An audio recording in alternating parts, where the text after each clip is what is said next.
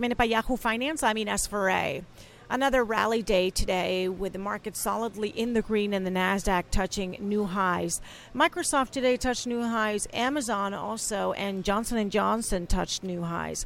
Snap is under pressure after the company's fourth quarter sales missed estimates. Its first quarter revenue guidance came in shy of what the street was expecting.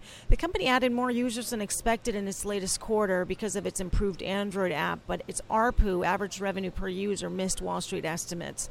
Spotify is under pressure after its fourth quarter earnings missed estimates. The company is expanding even more into the podcast industry, buying Bill Simmons' The Ringer, which includes a network of sports and culture podcasts.